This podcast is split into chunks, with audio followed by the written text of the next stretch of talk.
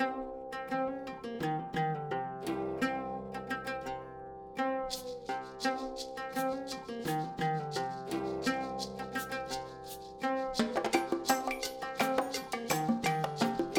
everyone. Welcome to the Sons of Antiquity podcast. I'm your host, Dan, and I'm joined in the studio by my co host, Evan. How's it going? Back in May of 2021, Dan and I had no idea what the podcast would really look like in a year's time. And come to think of it, we didn't know what the country would look like either. But we're happy to say we've survived long enough to see the show's first birthday, and America hasn't been invaded by the Visigoths yet. So we've actually got a lot to be thankful for. To celebrate these accomplishments, we've decided to look back over the past year and talk about some of the most notable news stories and world events, maybe throw in a few hot takes while we're at it. We'll also critique the show itself and discuss our ups and downs, our joys and sorrows, if you will, and ask ourselves, what can we do better and where do we go from here? But before we get to all that, we'd just like to start by saying thank you. A real heartfelt thank you to everyone who has been listening and watching for the past year. It's a labor of love, and we hope you enjoy it as much as we do. The Facebook page has 100 followers, the YouTube page has 34 subs, and the BitChute channel has 55 subs. And none of that would have been possible without you. So thanks a million. Really, thank you, thank you, thank you. Give yourselves a round of applause, please.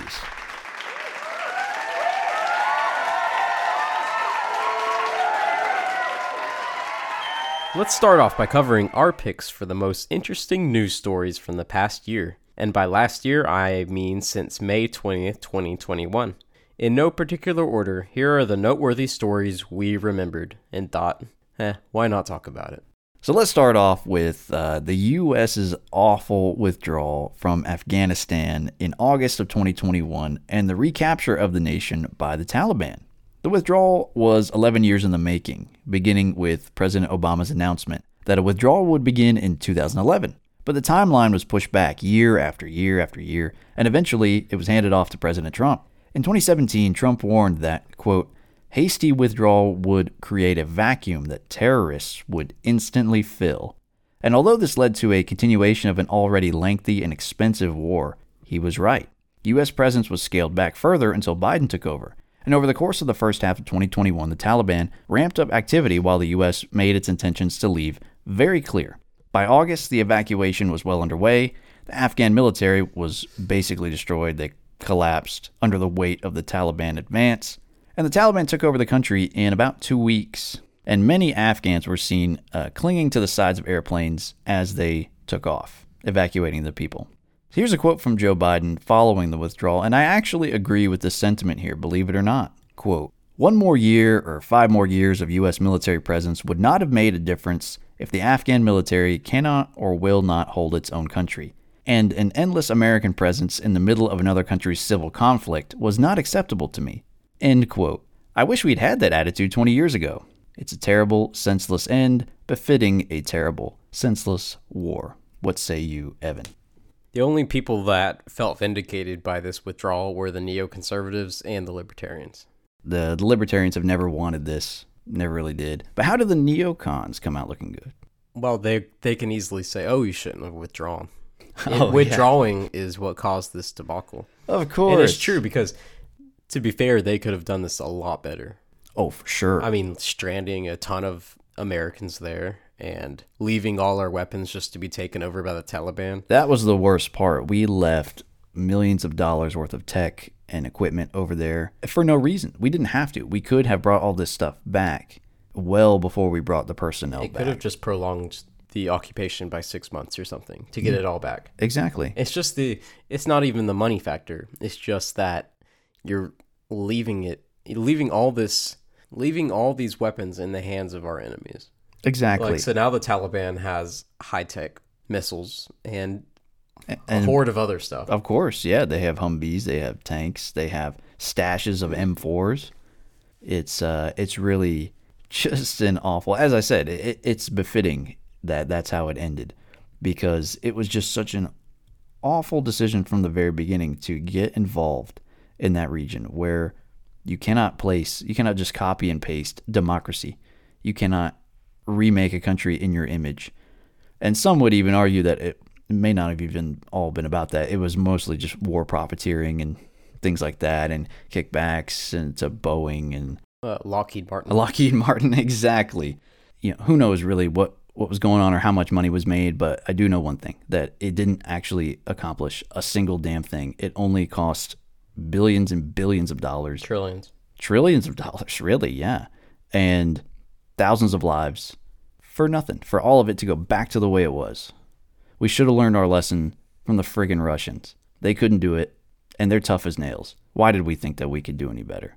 Well, I don't know if the Russians are tough as nails. They can't even take over a, a country run by Zelensky. Oh, we'll get to that. Don't you worry. Oh, I'm getting into it right now. Uh, secondly, Russia invaded Ukraine.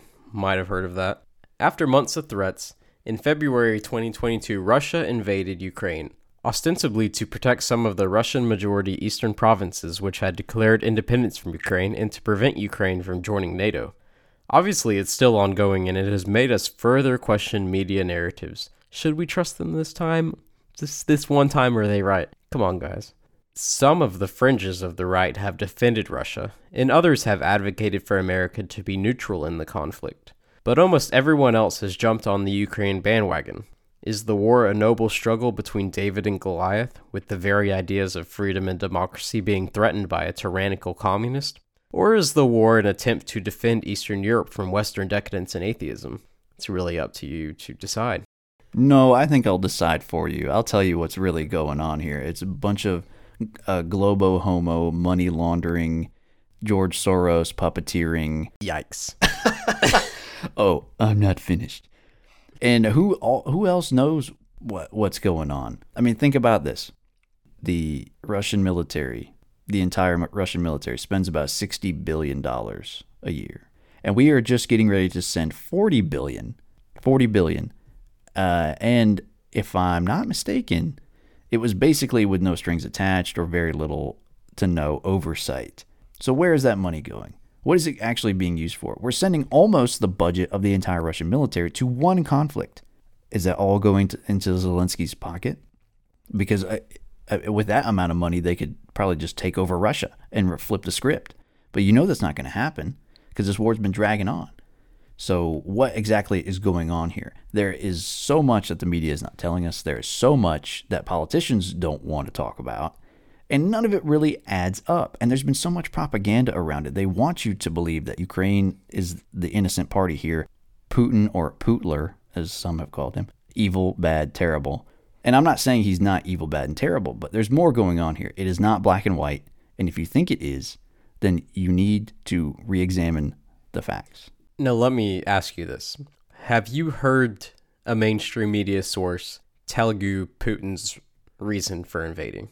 No. See, you haven't even heard that. You don't even know his his reason for doing it. I don't agree with his reason, to be fair, his reasons. Uh, but he does he did give reasons, and nobody who hasn't researched this knows it. They just said, "Oh, he invaded because he's evil." Exactly. Now, I would say, okay, maybe I do know. Uh, the, only thing that I could really come up with, just off the top of my head right here, is he just wants to reclaim those provinces that are uh, that are more friendly to Russia. What what reasons has he given? It's NATO.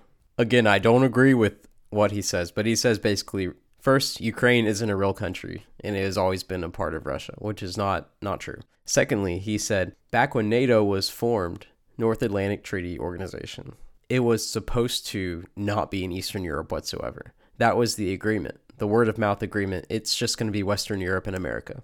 Yet, it has continued to encroach further east to where now there are border countries like Estonia, Latvia, Lithuania, at least one of them is in NATO. And uh, he'd always had the assurance that Ukraine wouldn't join. And then Ukraine said they wanted to join NATO. And NATO said, oh, yeah, sure. We'll we'll start the process now. So that was his reason that he feels like the entire military might of the US and Europe is meeting right on Russia's doorstep. and that is what would basically be legal if that happened. If you if Ukraine joined NATO, we could legally have all of our stuff right there on the border, right there, ready to go against Russia. Now, what doesn't make sense to me is why he has done this when he knows that it's so it's such political suicide. And really it's it may even be truly like physical suicide to go up against all of NATO, knowing that they would rally behind the Ukrainians and and put billions and billions of dollars towards this. They could basically just bankrupt Russia in a war of attrition if they really wanted to push it. So why did he think that this was the way to go?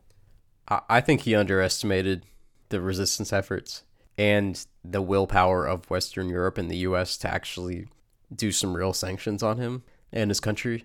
Because the war plans, Putin was ignorant. Let's be honest. He was completely ignorant about how good his military was.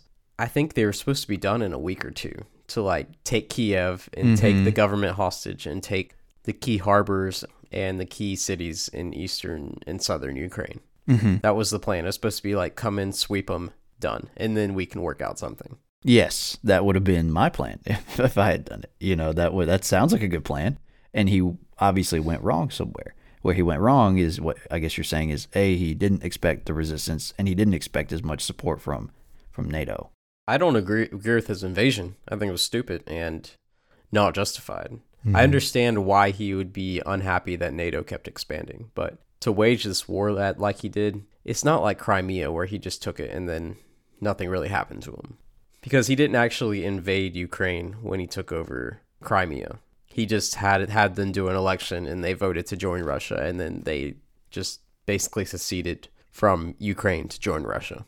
I see. I see. Yes. It wasn't like sending people in to like to shoot to shoot them until they gave it. He was more clever, you know, about it. Yeah, I, I agree. It that was a more effective strategy because it was lo- less risk to him. This is such a huge risk in as far as manpower and money and just the optics of it.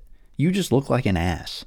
It, it just confuses me that he decided to make this decision. But what also confuses me is how people can rally around Zelensky, uh, knowing that this dude was just a couple years ago, right wrapped up in one of the most scandalous events in American history, the the Ukraine phone call with Orange Man himself. That was Zelensky. Nobody remembers that because their you know their memory and their attention span is so short these days. But he was right in the middle of all of that, which was that was part of the reason behind uh one you know one of Trump's impeachment trials because of his corruption. So how are you going to turn about 180 degrees saying, oh, yeah, Trump bad because he's colluding with Ukraine, and then turn right around and elevate this guy, this Zelensky guy, to the status of like demigod? And let me ask you, conservatives, you, would you support a politician who thinks abortion should not only be legal, but should be provided free of charge to anybody who asks for it at any stage in pregnancy? What about someone who thinks prostitution and uh, all drugs should, well, a lot of drugs should be legal. Oh, you wouldn't vote for him? What would you support him and give him forty billion dollars and just go into all this propaganda about how great Ukraine is all of a sudden when nobody even no one cared about Ukraine before this. No. no nobody was supporting Ukraine before all this happened. And now it's it's like the best country in the world all of a sudden. Because it's a cheap way to virtue signal. It's a cheap way to, to, to get acceptance. I bet late 2021, if you polled Americans and gave them a map and said, put a dot where Ukraine is, maybe maybe 20% would know where Ukraine was. That is an extreme overestimate. you are being very, very gracious. To 10 to people. 20%. I guarantee you that people don't even know where Ukraine is now any more than they did in 2021 before all this. People just put their flag out front. They don't actually know where the country is. They don't actually know the geopolitical situation or the history, and they don't really care to learn because it's all about just being part of the team. And my team is supporting Ukraine. So guess what? I'm going to support Ukraine. Do I really think deeply about it? No. Do I care that Zelensky's all pro LGBT and trans and stuff and, and is part of the Jewish conspiracy? No, no one cares about that. To summarize, I actually don't care anything about the war. I don't care who wins. Yeah, me neither. Uh, honestly, we should have just remained neutral from the beginning. It's their fight. Let them fight it out. And Ukraine, just in general, because it's a corrupt ass country, should not have been part of NATO anyway. You know, we should have at least extended that olive branch to Russia because there's, there's nothing worse than a cornered enemy. And we cannot bring Russia absolutely all the way down to its knees where it has no other options. Because let's remember, guys, they're a nuclear power. I've said enough. Evan, you can have the last word on that. Educate yourself before you take strong opinions on social media. At least look up the basic facts. That's all we ask. Thank you. Now let's talk about something that everybody can hate on, regardless of your political affiliation, regardless of whether you're in Ukraine or Russia. We can all rally around how much NFTs suck. They came to prominence in 2021, but I'm glad to see these worthless wastes of time and energy completely collapsing and deflating. A picture of a monkey will never be a stable, low risk investment. That you can be sure of. Guns, ammo, precious metals, and other tangible objects, on the other hand, are the only tried and true investments worth your time. Plus, in a grid down scenario, uh, or a Moz spaghetti hits the fan situation, you probably won't be able to trade your digital image for food or survival supplies. You'll just be put out of your misery by people like me. Hand in hand with that, in May of 2022, cryptocurrencies lost a total of 600 billion in a week. This was a complete crash and proves to many critics like me that crypto is a fad with no real future. Sure, government fiat currencies are bad news, but at least invest in something real to try to beat inflation. I couldn't agree more. And you know, I had some crypto and I was kind of into the crypto thing when it started popping off in uh, late 2020, early 2021, I guess. And you know, it was cool, it was fun for a little bit, and then I just decided to let it ride. And you know, I could have probably gotten out earlier, made some profits, but now everything's tanking. So I'm just gonna let it ride again. There are a lot of people who got into the whole crypto game just like last time, just like in 2017, end of 2017 they had never lost money before. They had never seen the market go down.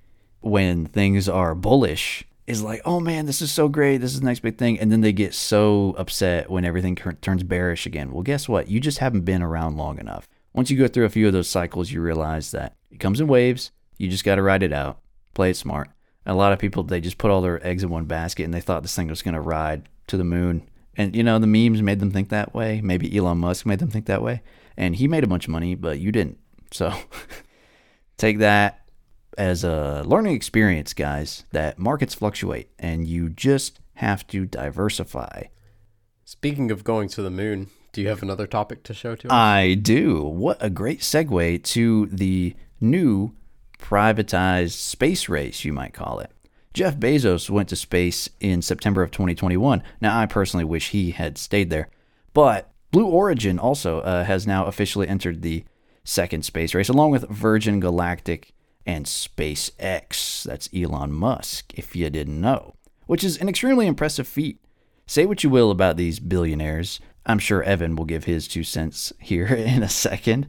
Uh, but this is a race that people said could not be done and would never be done.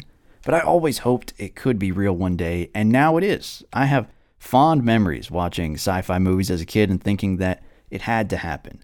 The power of spaceflight had to eventually trickle down from big agencies and governments into the hands of real people, which, you know, these billionaires are real people. And pretty soon it will trickle down again to the moderately rich. And maybe eventually it will be a thing that every person with a little bit of money can do. Space tourism could be real uh, within our lifetime and affordable within our lifetime. So, space travel, colonization, I think uh, it's got to start off small and be a little expensive and exclusive. But soon it will become easier and easier to do. And so far, I've been been right in some of my predictions. It's a good feeling. So I'm on cloud nine when it comes to that. I think you should come back down to earth. Why do you say that, sir? What's the point of going up into space and then coming back down? you know, some people would say, what's the point of climbing that mountain? What's the point of going over the ocean? What's the point of doing this? Sometimes things are just big and tough and that you may not be able to see a end result now, but in the future you'll realize, oh, these were just the baby steps towards bigger and bigger projects, which we will need. Inevitably, we will need. There's nothing that's going to stop the population from growing on this on this planet. Okay, there's very few things that are going to stop that. And if if the populations are going to stay at this level and we are going to maintain this level of wealth, we need a certain amount of energy. And that certain amount of energy is not necessarily available indefinitely on Earth. A lot of this is geared towards getting the means to create energy for the foreseeable future, mining on the moon to get materials we need for fission and fusion, which will power this planet possibly, you know, for the next few centuries. And an insurance policy. If we can get to Mars, like Elon Musk is planning, and we can push through and really make a self sustaining civilization there over the course of centuries, which is what it will take, then we can almost guarantee that the human race will never die out, which is awesome. Our descendants will thank us for all of our efforts. They'll say, Wow, I'm so glad that they gave us two homes instead of just one. So now if something bad happens on one, at least we got another one. Thanks, guys. Thanks for not putting your heads in the sand. I know it seems like it's crazy, just flying up in a spaceship, coming back down. I get it. But like these are the little teeny tiny baby steps required to do something massive. And Elon Musk, an ambitious guy, it's a very far fetched plan he's got, but he has impressed people this far and he has had some successes so far. So I think that even if he can't do it, he will inspire others in the future who will. And I think we need that. We need this win. Humanity needs this win. You can't run away from your problems or fly away from your problems. Oh, humans have been doing it for millennia. Of course we can. That's that's what we're born to do, man. I just have to say the the industrial revolution was a mistake. Change my mind. the fact we have to go to other planets in order to sustain our system is is ridiculous. It shouldn't be that there's not enough on this earth to sustain us. And there are ways to keep the population down, by the way, that aren't genocide. I'm not advocating for genocide. I'm just saying, I know you're not, but there are ways to keep the population down that aren't immoral. I mean, most of them come from nature. For example, plagues, a bunch of other things that aren't fun to live through, but keep hap- have kept happening throughout history to keep the population down. There are natural ways to keep it down. So I'm I just fail to see how going to another planet will solve any problems. Except if you think that the Earth is going to get hit by an asteroid and die. Well, I mean, that is something that could happen. There's a lot of stuff out there. It's a shooting gallery out there. And we don't think of it. You know, we go about our daily lives and we don't see all this stuff flying around out there. There's a lot of stuff that could kill us. And, you know, the timescales are very large, but as far as science uh, can understand, there's been about five or six mass extinction events on Earth in its history, in the history of life that we know of. So it's not crazy to think that it could happen again. Yeah, we're causing another one. By doing what? By living our lives the way that we think we should live them. You're right. You're right. With uh, our industrialization. You're right. We're poisoning the water. We're making everything nasty. Potentially global warming. I'm not saying I buy into that, but maybe it is true. Uh, yeah. No, I agree. But you cannot escape certain aspects of human nature. Let me run them down for you. One, they don't think big picture. They think immediate, little, tiny picture. So even if you could convince them that there's a lot of stuff going on that's going to kill us, they're not going to listen. They're not going to change their ways. Two, you're never going to stop people from trying to advance and make money off of those advancements. So even if you think that, oh, yeah, plagues and stuff like that, that's great, but people are always trying to make new medicines and things like that. You're never going to stop humans from trying to profit off of inventions that will save other humans. So you're always going to have an increasing population unless something absolutely freaking drastic happens. And if that happens, then we're absolutely donezo. So I think that all things being equal here, all humans basically just living their lives the same way they have for centuries, running away from their problems, ignoring the big picture, etc., etc., doing things that in the long term maybe are harmful to them. We have to counteract that somehow. And the only way to do that is to go across the ocean to the new world. The ocean is space. The new world is Mars. Case closed. Speaking of plagues, in September 2021, President Biden ordered that all employers with more than 100 workers must require all of their employees to get vaccinated or get tested weekly. This includes private sector employers, healthcare facilities which receive Medicare or Medicaid, and all who do business with the executive branch of the federal government. It affected 100 million Americans. Biden's reasoning was clear quote, We've been patient, but our patience is wearing thin and your refusal has cost all of us, end quote, with the unvaccinated causing, quote, a lot of damage, unquote. Many corporations, including the one I used to work for, enthusiastically complied with the mandate and forced everyone to get vaccinated, with termination and religious exemptions being the only avenues of escape. Legal challenges began immediately, both due to the authority of the president and OSHA to mandate private sector affairs and to the constitutionality of forced vaccinations of adults. In January of 2022, the Supreme Court struck down the mandate, except for healthcare workers. However, the interim period forced a lot of people who didn't want to get vaccinated to get the jab. Now that Ukraine has been invaded, COVID has very politely decided to take a backseat until the midterm elections get close. that was so polite of COVID. Yeah. Give COVID a round of applause, guys. Come on. Man.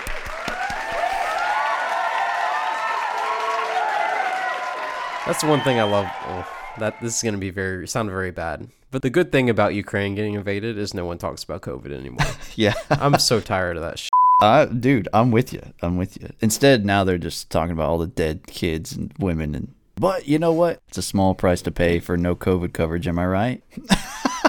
no, I I certainly wouldn't say that. As heartless and evil as I am, even I wouldn't say that. Uh, I just wish they would shut up about both of them. But anyway, since we're on the topic of COVID, let's talk about the total number of deaths, which just recently reached 1 million in May of 2022, and nobody called out Biden or demanded that he resign, even though Biden famously said that Trump's 200,000 deaths during his time in office was way too high for the president to remain in office. Whoopsie.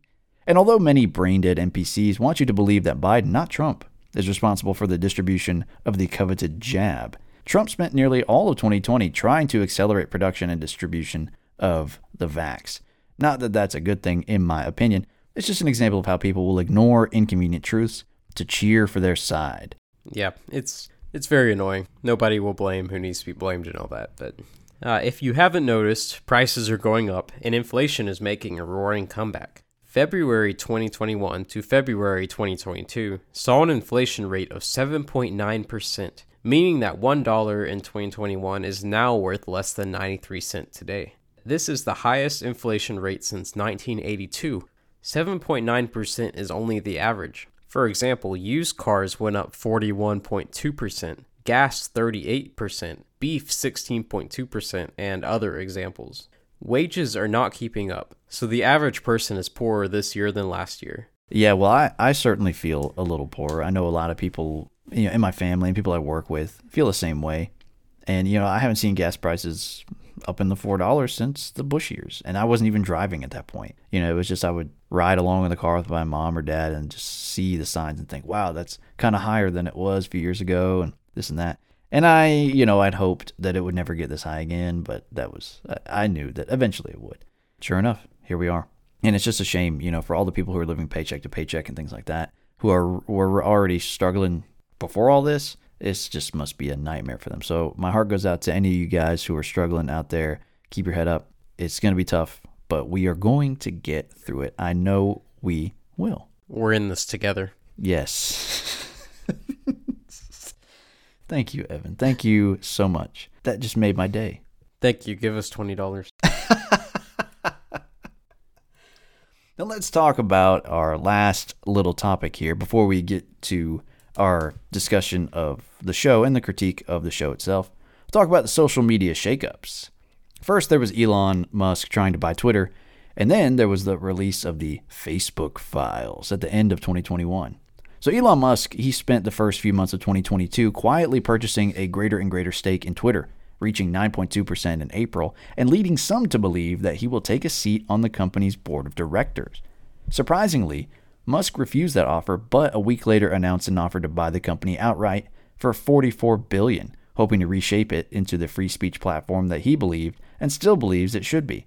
Negotiations are ongoing, and now Musk is pushing Twitter to prove its claim that only 5% or fewer accounts on the platform are bots, which is unlikely. It's probably way higher. And the reason he's trying to to get them to prove that is because then it's worth less. You know, if there's if 50% of Twitter is bots, then you're basically the advertisers who are paying to be on there are advertising to robots, which there's no point in, obviously.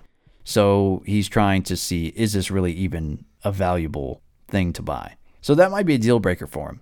I'm not holding my breath, but I am cheering for him because I want Twitter to be the free speech platform that it always should have been. And as for the Facebook files, these are a series of documents, leaks, interviews, testimonies, and investigations which have revealed what we all knew from the beginning Facebook is biased. It puts profit before principles. It rarely does what Zuckerberg promises in public, and it preys on the youth and has exacerbated political strife and sensationalism in order to increase engagement on the platform. In other news, water is wet. But don't overlook this story, guys, just because it seems obvious. Go check out the reporting on it from Wall Street Journal, even WaPo, and 60 Minutes. They had an interview with the whistleblower Frances Haugen. It's uh, kind of a black pill, I'll admit, but it will confirm what we already knew that these tech companies are about as corrupt as they get. Well, that seems like a good place to end that segment on the uplifting year of 2021 and early 2022. You got that right. Let's move on. Uh, though the past year was full of fa- failures and embarrassments, there was an obvious upside. The Sons of Antiquity was born and grew to what you know and love today. With that being said, let's proceed to the full length episodes we were most proud of. For me, uh, in no particular order, Anacyclosis, because it was our first, and frankly, it set an excellent precedent. Atheism, because it was our most big brain episode. It, it was just filled with good arguments and high level conversation. It was. Latin Mass, because it gave me a chance to talk about Catholicism a lot. And Ship of Theseus, because it was a really deep discussion that I enjoyed. Yes, and how how old was our debate on Ship of Theseus? When did you tell me that? I remember you texting me about. it. Have you ever heard of this? This was Oh. What like four or five years ago. You sent me that. I'd say four years ago. Probably about four. So yeah, we we had been talking about that idea for a while, and so I was I was really glad when we got to do that episode because it kind of brought it all full circle. Uh, for me, episodes that I was most proud of, uh, the political spectrum, because that was a two-parter, so it was pretty big, and we got to talk about something that we discuss all the time, which is you know different parts of the spectrum and different groups, and many of those groups we have been uh, loosely associated with or have identified with in the past. So that was cool. And uh, atheism, of course, it was just such a such a big episode, so deep and rich. And uh, yeah, I gotta give it to Anacyclosis. I mean, it's just it did it, it really set the stage for for what the show would later become. So I think maybe one day in the future we'll do a a, revisit to that episode and, and maybe dive even deeper or, or cover something that we didn't quite mention in that. But it, that would be fun. Not only will our episodes last throughout the ages, but many of them were simply a blast to prepare and record. We don't just cover serious nerdy stuff on Sons of Antiquity. Oh no. No, no. Check out these episodes if you want to unwind. Conspiracy theories. Who doesn't love a good conspiracy theory? And we talk about some really controversial ones in there. Some of them you couldn't even listen to on YouTube. So the BitChute and uh, Google Podcasts, I think Apple Podcasts uh, versions, they got the full the full script. They got everything in there, including the COVID conspiracies. So if you're interested in that, check that out. Some easy listening. And then beer and rap music were uh, two episodes beer just uh, dealt with obviously the history of beer and some of our own personal favorite beers and experiences homebrewing. And yeah, rap music was another good one, just about a, a more modern topic.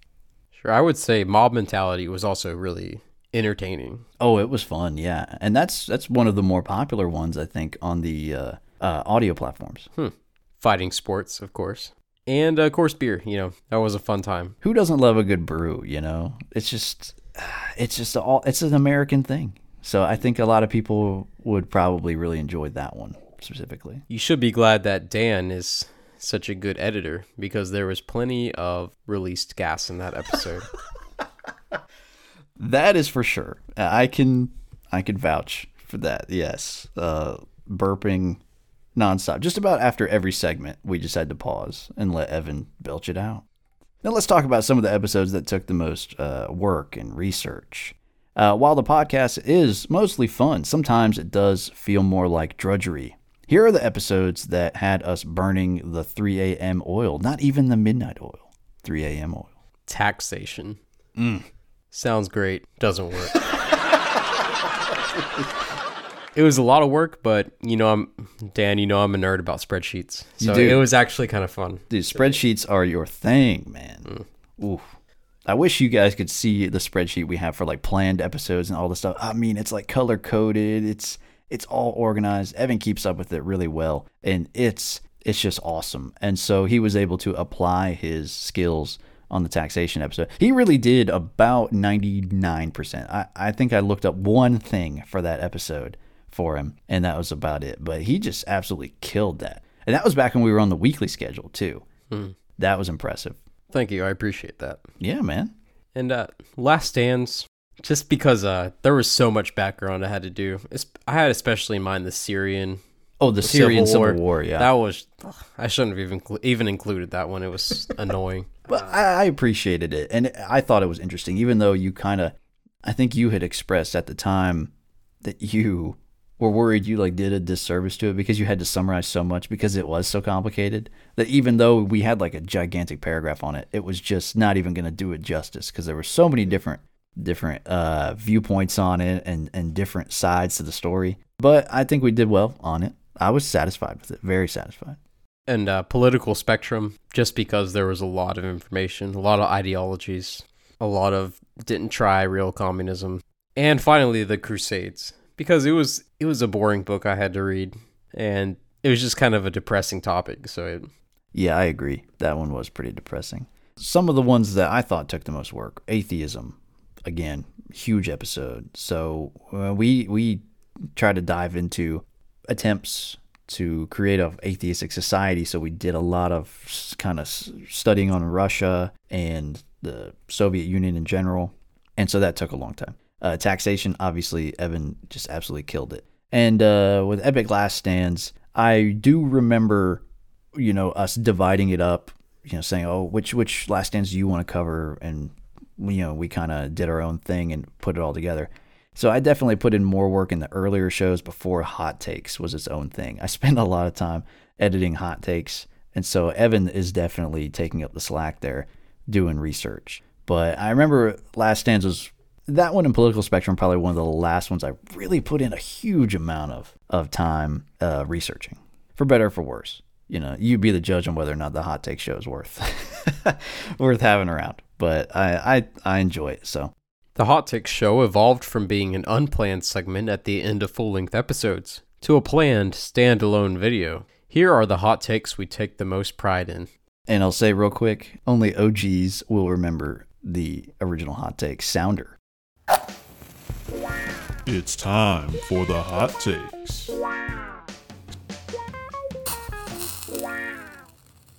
And the original hot take segment. Only 90s kids will remember.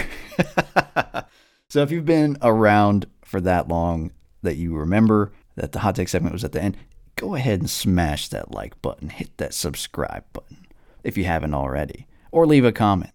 Uh, but as far as editing goes, uh, are some of our mo- most recent ones. I've really dived into DaVinci Resolve, which is a, a very powerful program for uh, video editing, and I just just have the free version. You know, it's not even like all the features, so I'm able to do animations in there very easily way easier than than what I had going on before.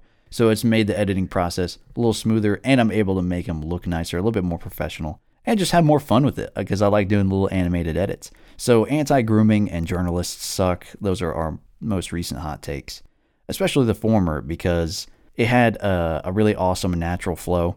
And I still have a soft spot for Twilight Zone though. That was hot takes number two, and it was so long. It was all black and white and I think if we if I went back and watched it again, some of the animations in like the intro might have been a little bit amateurish, but still I think that it was a really fun episode to do, man. I had a blast making that one. And watching The Twilight Zone, that's always any excuse to go back and watch The Twilight Zone. I'm there. I'm down. Let's do it. What about you? I think the the big challenge with the Hot Takes show is trying to balance comedy with serious content. Sure. Because you don't want to make just absolute cancer content that'll get a laugh, like minute long videos. You also just don't want to let me like complain for 10 minutes straight. so it's it's finding the balance, you know. Yeah, if if you think Evan complains on the on the podcast or on the Hot Take show, just try making the show with him. yeah, he cuts out most of it. Uh, but you know, you're right. Yeah, it's it is a it's a fine line, and sometimes we we cross that line, and it's just too much of a meme. And then I think sometimes it is pretty serious. Like I think it's one of the last episodes. I felt like it could have been a solo episode with you. It, it could have just been that type of video, and maybe that will be coming in the future. We'll get to that here in a little bit. But uh, what were some of your other your favorites there? Uh, England is gay. Don't say gay. Career women and clickbait. Yeah, clickbait was fun. Now through through our year of production, there have been a number of surprises and disappointments. For starters, Buckbreak Mountain being such a success was shocking. At the time of recording, over 700 views on YouTube. Yeah, I mean, what what more can you say on that one? Uh, and, and honestly, it was just a a project I had been thinking about. I just slapped it together, and one day I was talking to Evan, and he was like, "Man, I, I don't think we'll be able to kind of make the schedule for next week. Let's have a, an off week." I said, "That's fine. I've got a, I got a video I can just post." And he was like, "Oh, okay." And I bet you probably thought it was like a short, you know, or just something else. Like you had no clue what I had uh, had this Frankenstein of a video I had put together. And uh, yeah, just posted it up. Didn't really think much of it. I thought, you know, it'll just be a filler. it's the biggest one on YouTube. like what the heck, man? That's that just goes to show you just never know what's gonna strike it big. And like I didn't think Loud Dem Rangs was gonna do No. really big, and I didn't think some of the other ones were gonna hit big numbers. Yeah, Well, these episodes relatively. we spend so much time and effort on get like five views on YouTube. It's- yeah, and then other ones, you know, that are like, oh, maybe this will be all right. Maybe people like this. Oh, wow, you know, it gets a big, bigger response. It's interesting. Being more popular on BitChute surprised Evan. Uh, now he hadn't even heard of the platform before I brought it up and said, "Hey, maybe we should be on this platform." I think you were thinking just strictly YouTube, right? For right, Right. at the very beginning. And over there, over five thousand two hundred total views uh, as of today, May twenty fourth, twenty twenty two, and fifty five subs. So doing better than the numbers on YouTube, which you know, as you mentioned earlier, it's it's a saturated market on YouTube. You know, BitChute's a little bit more streamlined, not as many people on there, so more room for you to to make noise. Our most viewed full length episode on YouTube is Anacyclosis. That's surprising because it's not our it's not our most fun episode, but it's you know, it set the stage. At the time of recording, it's over 200 views on YouTube. Very good. Oh, it leads me to think that there's some kind of algorithm nonsense going on because when we first uploaded, a whole lot of people watched it. That yeah, first relatively episode. speaking, a whole lot. I yeah. think I think uh, YouTube put our video up more often in more people's feeds on episode one, and then after that it went down for a little bit before coming back up naturally. Perhaps. Yeah, I, I really don't know. And uh, even to this day, nobody really knows why certain videos blow up and others don't, and why It get more popular. It was our first video, and it got up to fifty pretty quickly. So that surprised me. yeah, if you if you were to chart like how quickly it got to 50 versus how quickly it's gotten to 200, it's definitely slowed down. Yeah, I don't know, man. It's kind of crazy. As I mentioned earlier, Law Dem Rangs, uh, one of our hot takes, is uh, the highest on YouTube. That's almost got 100 views. It's got 90, which, you know, is modest, but uh, relative to all the others, it's actually doing pretty good. We have over 500 downloads on the audio only platforms. That's not bad, but could be a lot better. Could be. Uh, according to the little tracker, I don't know how often you get on there, but it says we've got 10 followers now, not just eight. And we've got, oh, actually, it's uh, right now it's almost almost 550. It's getting up there, you know, who knows? And although it may be too early to really tell, there are some good indications that the highlight reel that we have just debuted is doing well on the audio only platforms because it's such a, a bite sized little nugget of, uh, of a video or of a clip.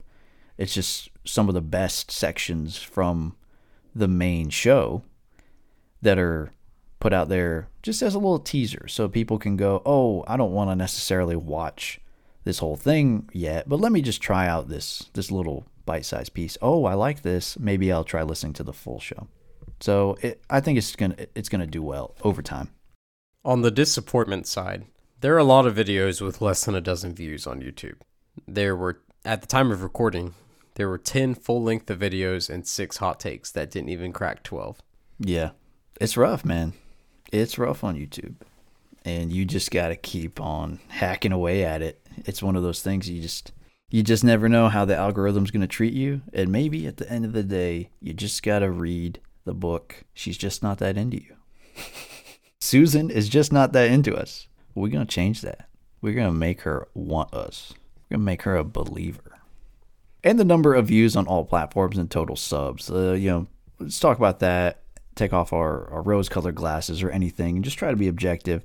Uh, know, was it a success or a failure? We got 1,800 total views on YouTube, 5,200 on BitChute, 500 views on the audio platforms, totaling about 7,500 views. That's 34 subs on uh, YouTube, 55 on BitChute. Some of those are probably the same people, but if you wanted to be generous and just add them together, that's uh, just a little less than 100. So, you know, after a year's worth of work, starting from scratch with nothing, with no advertising, what can be said about that? Oh, and let's not forget 100 followers on the Facebook page. That's true, but you post memes on there. That's true. It's not posting our videos only. It's not videos only, but it is our videos. And I I have some ideas on on how to improve that, but we'll get to that a little bit later, but success or failure. Somewhere in between. I'm not I'm not so disappointed that I want to cry myself to sleep, but I'm also not elated by our success. What would have elated you well, at this stage? What would elate you? If we had like 200 subs on YouTube and like 10,000 views, I'd be elated. Okay. So honestly, you're you're you're asking only for like I meant in the first year. I mean, next year my the goalpost will keep moving. Oh, okay. Sure, of course, because you want to keep growing. Sure. I think that's fair. Okay, on top of extensive research, this is what we did to fully immerse ourselves in episode topics. We read 16 books, did a 24 hour fast, did a complicated spreadsheet on taxation, went to Latin Mass, had a fighting bout, drank alcohol while recording, consulted a philosopher in high school Bob, exposed ourselves to the demons in Marx's work, and mused on eternal truths. Also, inspired by the topics at hand, I now regularly make homemade wine, and I'm currently making my first batch of beer. But here's a surprise for you. We have recorded a time capsule episode which Dan plans to bury soon. That's right, folks. We're going underground. Tell us a little more about that, Dan. Oh, I would be delighted to tell you about that. Well, right when Evan came over, we sat down and we uh, laid it down on the track for about 30 minutes uh, and just, just shot the bull and talked about some of the predictions that we had for the country and for our own personal futures, some hopes, some dreams. And we talked about some current events, things like that.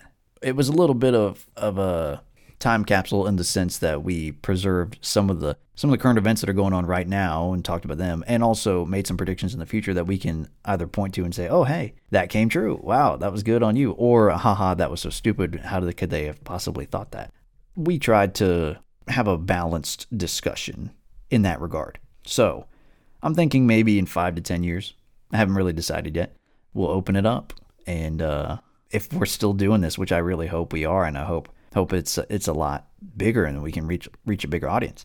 We can play that for you, and that'll be a really cool moment, you know, for us to be able to unearth this thing and share it with the world. Even though it's really not that exciting, but it would just be kind of funny, I think, to talk about all the ways our lives will inevitably change in that time. And the last thing I'll say is I encourage all of you out there to make a time capsule as well. It doesn't have to be something like that, uh, a recording, although that would be awesome. Uh, it could just be some objects that are really important to you right now or, or photographs and things, and you just put them in a tin can and you bury it, and then you just kind of forget about it for a little bit. It's a really cool exercise because it's low effort, but it can bring back so many great memories in the future. And think of it as a gift to yourself in the future. Think of it that way. Also, feel free to to tell us how you think the country will be in five to ten years, or other things that you think will happen in the future. Please comment on the video, and we'll we'll engage with you in conversation. Yes, of course. Uh, as many people have pointed out, YouTube is basically like a time capsule. You know, you can go back and relive moments of your life and, and reread comments and things like that from long, long ago. So please do that. Now it's time for the obligatory takeaways. As Bon Scott of ACDC once said, it's a long way to the top if you want to rock and roll. And the same, I think, goes for the podcast game.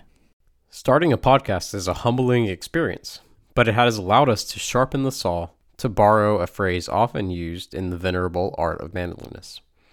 We made some new memories and we learned a ton of great stuff over the past year. Many things we probably never would have learned had it not been for the show, and we got to share them with you. And that was the cool part. And lastly, our lingering questions. Will the Boogaloo or a true energy crisis, or even World War III, break out before we can make it to our second birthday? I don't think it will get that bad that quickly. No, you don't think monkeypox is going to just overrun everything? There's a certain very specific action you can avoid to not get monkeypox. Yeah. And for the majority of people, that is not an option on the table anyway. So No, I had heard that you could get it from just hand hand contact or Who contact knows? with with tables and stuff. You don't have to do any debauchery. but I digress. Who knows? Uh, I don't think it'll happen in a year, but maybe in a couple years, some some serious stuff is going to go down. Should we continue to do this podcast? Is it worth it? Well, hell yeah, it's worth it. I think it is. E- you know, even if it doesn't grow at the speed that we want, and even if it doesn't make us any money or anything, to me, it has always been just a fun hobby. I've always thought of it that way from the very beginning. And yeah, it would be great to to make it big and you know have a bunch of uh, cool audience members, a community. But at the end of the day, even if I'm just uh, not even an internet micro celebrity, an internet nobody, uh, I personally am cool with that because I just enjoy the process of putting stuff together. And maybe one day I will be bored, but right now I'm not. I don't agree. That's fine. That's why we are such a good team. Why don't you agree, sir?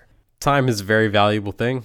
And if I'm not getting the bang for my buck from, you know, at least having people subscribe or leave a like or a comment, then I just feel like, you know, maybe there are better uses for my time, especially uh, since I'm married and have two kids. It's, it's possible that eventually this may not be worth my time. So if you want the show to keep going, I think it would it'd be good to show us some love. Show us some love. Get some of your your friends and family to watch us if you think they'd like it and uh, they could benefit from it. I think most people could benefit from it. As to whether they like it or not, I don't know. yeah, that's uh that's a different question altogether, I guess. But yeah, there's some interesting nuggets there that we have uh, uh, provided over over this year. So yeah, uh, spread the word if you could. Do us just a little teeny tiny favor.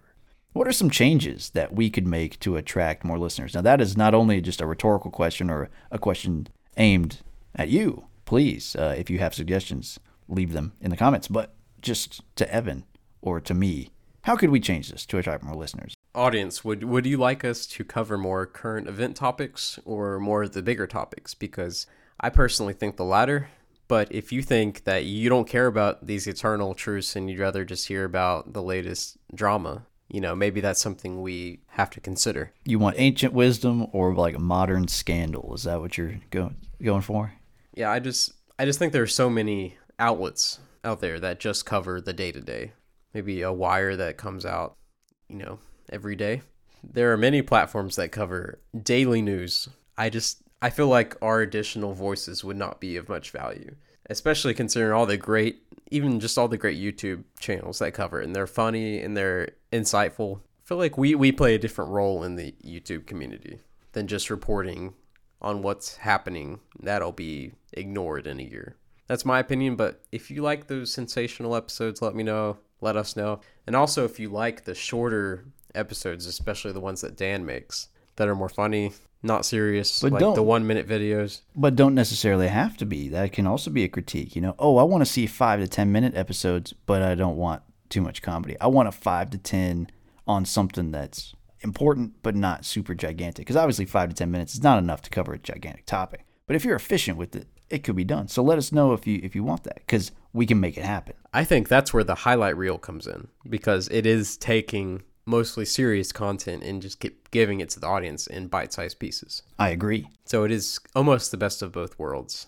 In that if you don't really want to spend an hour or 45 minutes to an hour on an episode, you know, here's a good a good segment on university education. Sure. That might be that might be something the audience wants, shorter but serious videos. Yeah. Not like your Jack Bauer one, but also not like our 2-hour atheism video. Somewhere in the middle, right? Yeah.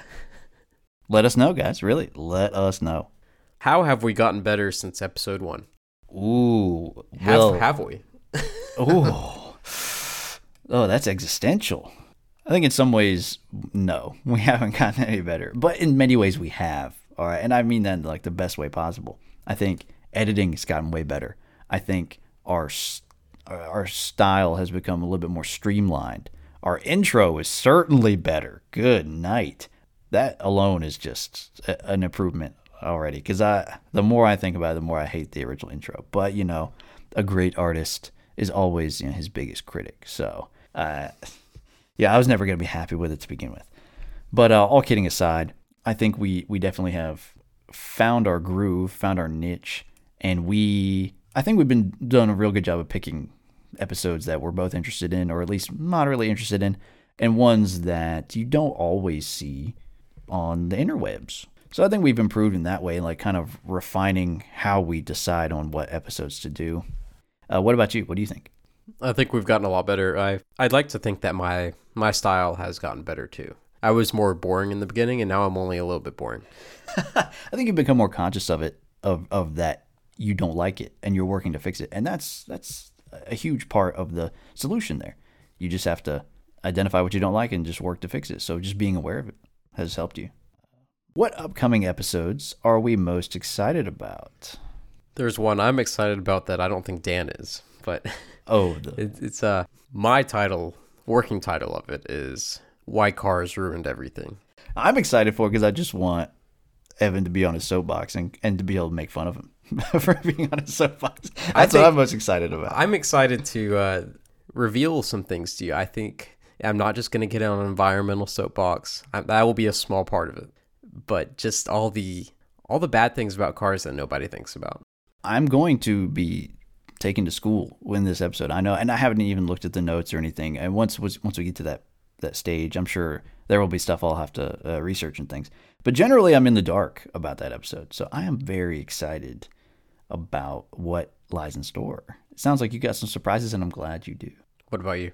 Oh, I am looking forward to doing what I think will be our first biography, like full biography episode. Because we have done biographies as part of like a review of uh, author's work. That's generally what it was. But we've never just sat down and said, all right, let's tell you the story of this guy's life. And we're going to do that in the next five episodes. We we're not a hundred percent decided on who that's going to be, but there are two major contenders. Uh, we'll see who wins out. I'm hoping the more controversial one wins out, but uh, we'll see. Both will. I think we'll eventually cover both. Do we want to reveal who that is or leave it up? Oh, we gotta we we can't we can't give it away. We have to tease it. They gotta Okay. come back for it. I think it's probably going to be our next full length episode, so get ready. Finally, what are some of the most important pieces of ancient wisdom we learned from doing the show? For me, it is that history repeats itself. That's a given. That's that's easy. That's low hanging fruit though. Something that has been reinforced in my mind, almost more than anything, has been Sun Tzu's rule that the worst tactic of all is to besiege walled cities. In every single instance, that is the worst possible plan. Take that as as literal or metaphorical. That is the absolute last thing you want to do is besiege a walled city.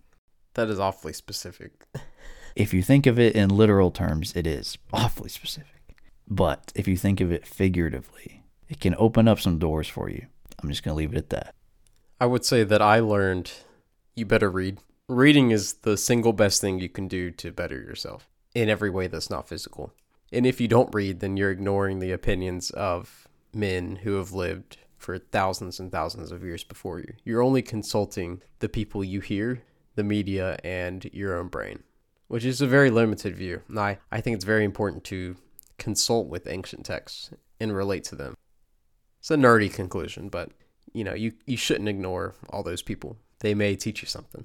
And they're still around for a reason. You know, we still remember their names and know their, their stuff for a reason. And that's why we're the sons of antiquity, in a way. We're not the sons of modernity. We're not sons of the modern world. We're around because of the ancient world. And not not an ancient aliens kind of way, where it's just mystical old civilizations doing everything perfectly. But we can take what what was known back then and remove all the flaws of it and take what we can because I think we have missed a lot since then, since the Enlightenment, since the Renaissance, since the Protestant Revolution. We've missed a lot of antiquity, and I think we would do well for ourselves to remember it.